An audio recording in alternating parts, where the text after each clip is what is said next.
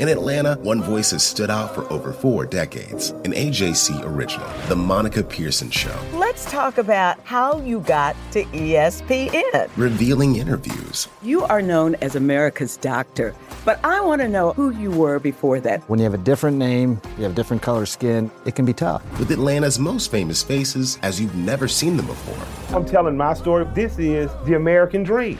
The Monica Pearson Show, streaming now on AJC.com.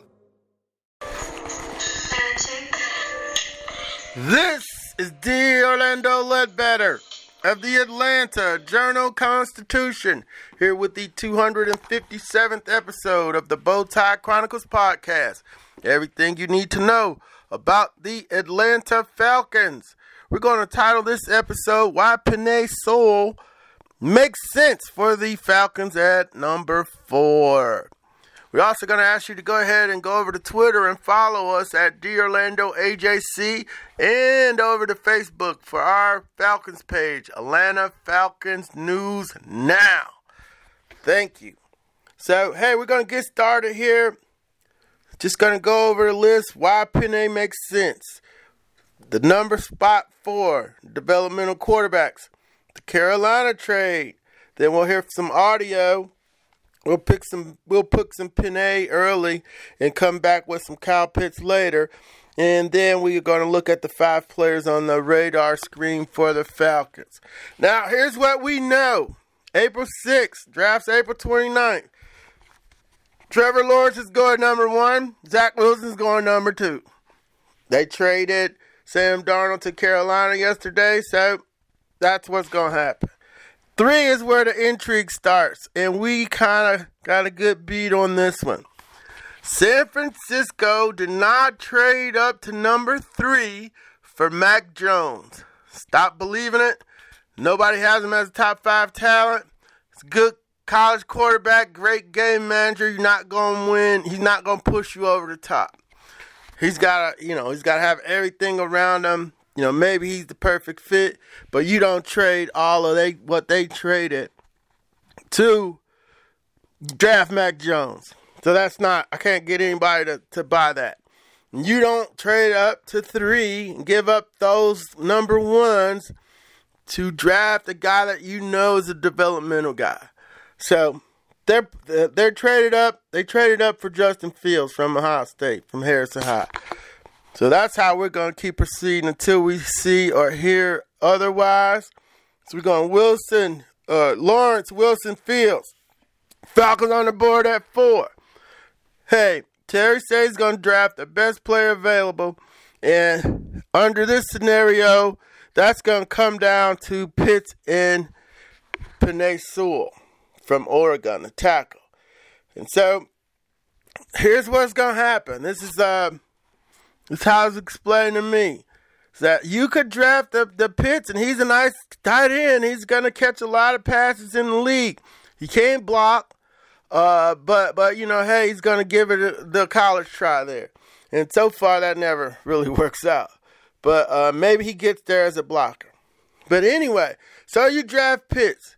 He's going to affect the game maybe 15 plays.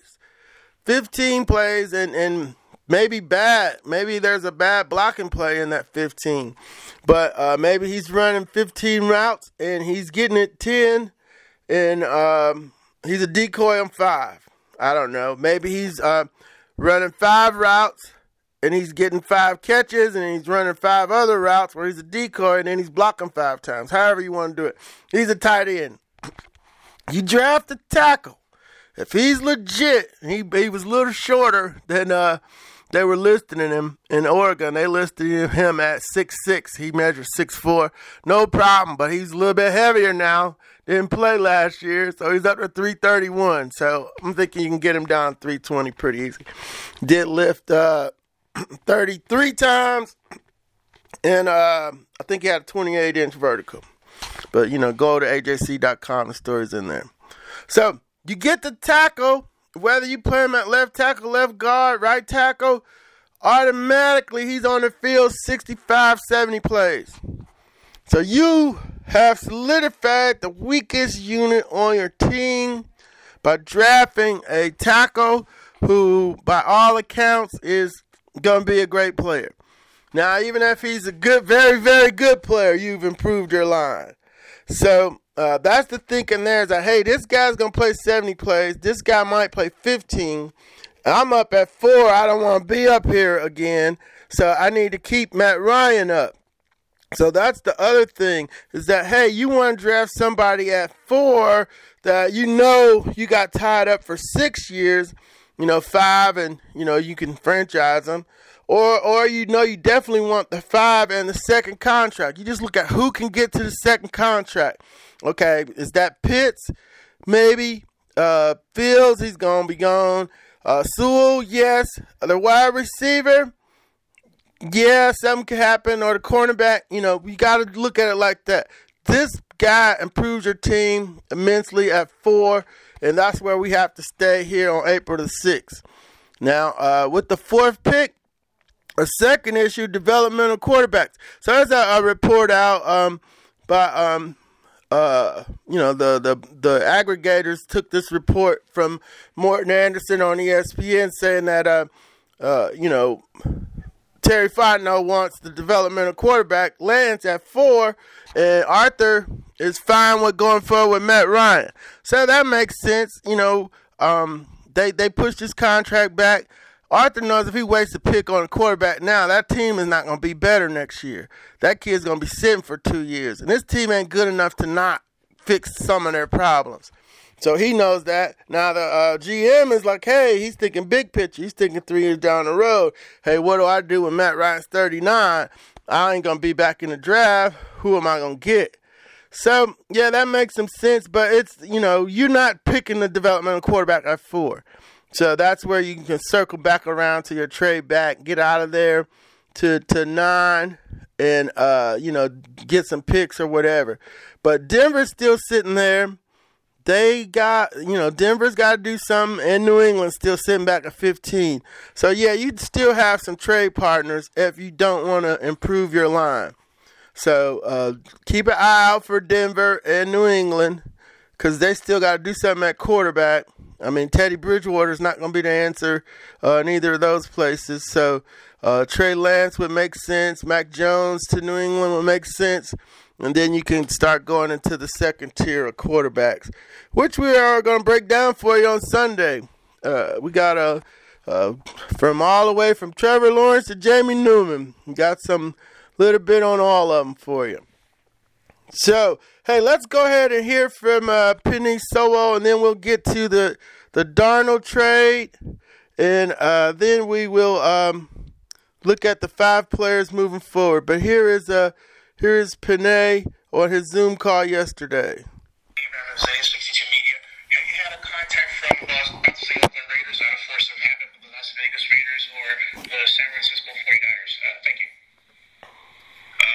I've been in contact with a little bit more towards the 49ers. The contact's been good. The conversations have been fun. Follow up if I may. Your favorite offensive tackle in the NFL? Thank you, Pat. Go ties in with the 49ers still, and Trent Williams. Trent Williams is my favorite player right now, and the way his athleticism and power goes hand in hand, it's very interesting and exciting to watch him. Hey, Penei.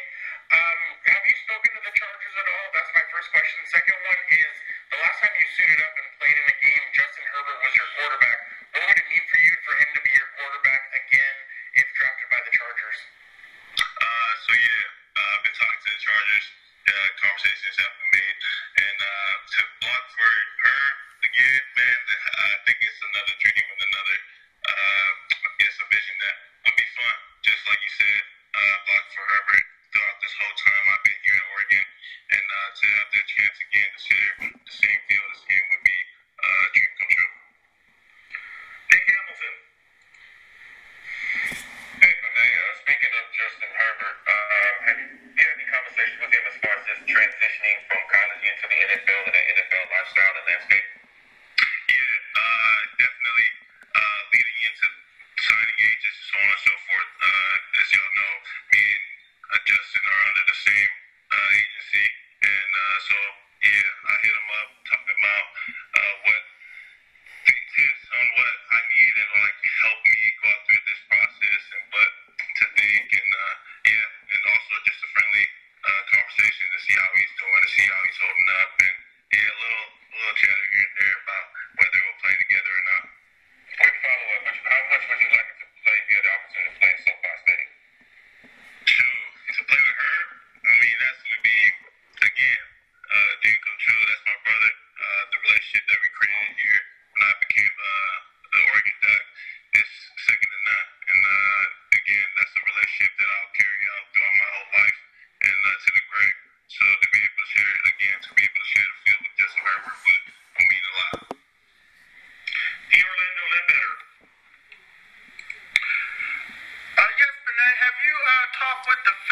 Washington. Would it be an honor to go at 4?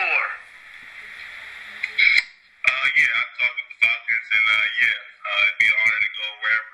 But yeah, definitely, if I went that early, it would eliminate a lot of stress and a lot of uncertainty in my mind. But wherever I go, yeah, it'd be fun. But yeah. And just a follow up, could you describe for the folks in Atlanta what your game is like and how you like to play along the offensive line? I like to play real physical. I like to use my body type to my advantage and to really get up and under people's chin and to really showcase my mentality also to go along with my physicality, that I'm coming off the ball every play with violent intentions and that nothing less is coming from that. Thank you. Thanks, Al. All right, that was Penei Sewell, the big tackle from the University of Oregon. Hey, let's look at this Carolina trade for Sam Darnold, see what they're getting here. Darnold was first round, third overall pick in 2018. In 3 seasons with the Jets, he is 13-25. Some good numbers. Almost completed 60% of his passes. 729 completions, 1,219 attempts for 8,097 yards. He's out of USC. And this is another key stat. You want the touchdown to interception ratio to be 2-1, not 1-1. He's close to 1-1. 45 touchdown passes, 39 interceptions. And his passer rating is 78.6. Has some arm talent, so they think they can fix him. I'm sure they talked to Robbie Anderson, who played with him with the Jets for a couple years. So I'm sure that they think they've upgraded their position at quarterback and getting Sam Darnold from the New York Jets. Now we talked to Kyle Pitts, had a big Sunday story on him in the AJC, and we got a little Kyle Pitts audio for you here. So let's go right to him. Weaknesses, I would say, is game plays good in the run game. I'm trying to keep my hands inside and making sure my hands get in the run game as well. Orlando Ledbetter.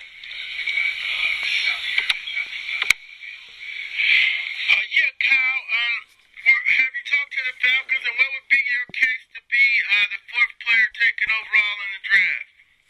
Yes, sir, I did talk to them a couple times, and I talked to mine today, and they're saying they have interest in me, and after today we'll get back on another zone. We're trying, they're trying to learn more about myself, so I feel like they're pretty interested in this. It will be a dream come true to be either being top 5 or the first non-quarterback to come on the board, so that's something that I look forward to on the draft. Thank you. Hey, Kyle, two-part question for you. One, going back to the Dolphins, did you get into them, did they ask you about how they might want to use your versatility since they have Mike Gesicki right now, whether they would put you at tight end and use you out wide? And secondly, if you could describe a little bit about that wingspan and your mindset when the ball is in the air and how much you think that maybe you kind of own that ball. Actually, I didn't talk so much about scheme yet, but they was telling me after today we'll get back on the phone and we'll start going through zones and things and we'll talk that part. But I would say my wingspan, I thought that gives me an advantage versus people, DBs, who kind of have me in a shorter arm.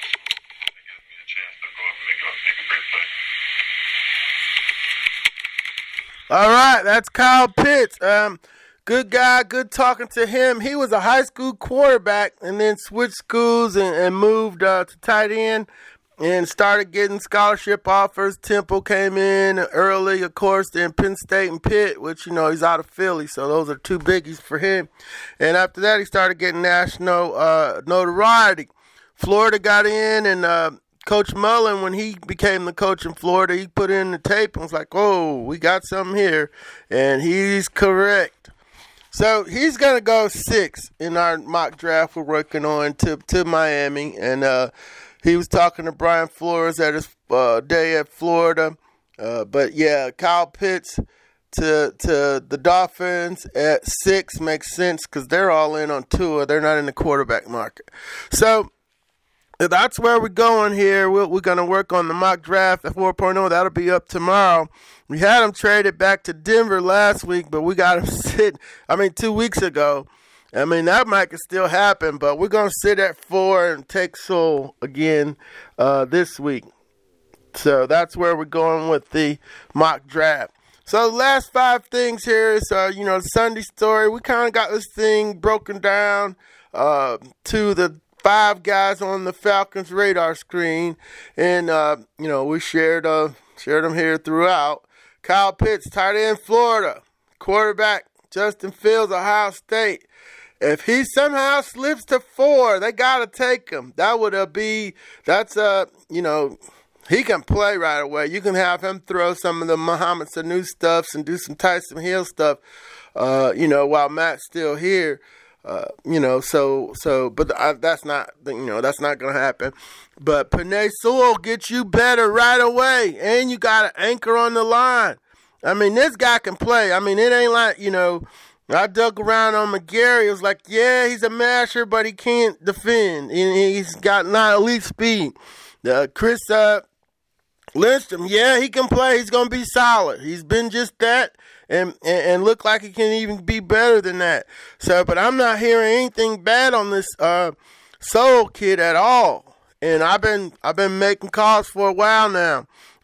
Made one very important one earlier today, and I'll be looking to hear back from him. That'll be a closed deal if I get this last rec from him. But that's it, yo. So we got Pitts, Fields, Sewell, Jamarr Chase, and Patrick Surtain II. So I think you can trade back and get Surtain II, but Chase is going to be gone to the Bengals at 5 to reunite with Joe Burrow there and try to create some of that LSU magic in the Queen City. So we're getting ready to wrap it up here. It's episode 257.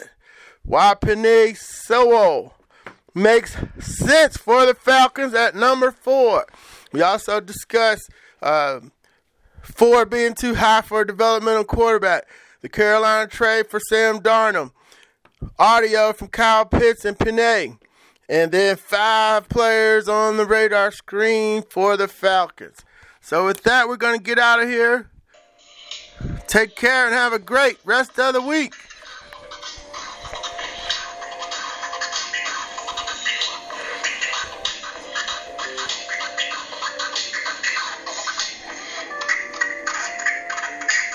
Hip-hop is a product of black people. It's a product of black song and celebration. The Atlanta Journal-Constitution presents hip-hop's most pulled elements are pulled from the South. A Southern hip-hop story. We always go back to that moment of the Source Awards. Everybody wants your rhythm, but they don't want your blues. The biggest names in hip-hop. Atlanta is still the mecca for hip-hop. 50 years. No one can deny one film. The power of the South now. The South got something to say. Streaming now at AJC.com/hip-hop. The AJC's trusted veteran political voices, Greg Bluestein, Patricia Murphy, Tia Mitchell, and Bill Nigut are the essential source for Georgia politics. The Atlanta Journal-Constitution's Politically Georgia. Sign up for the newsletter, download the podcast, subscribe to the AJC.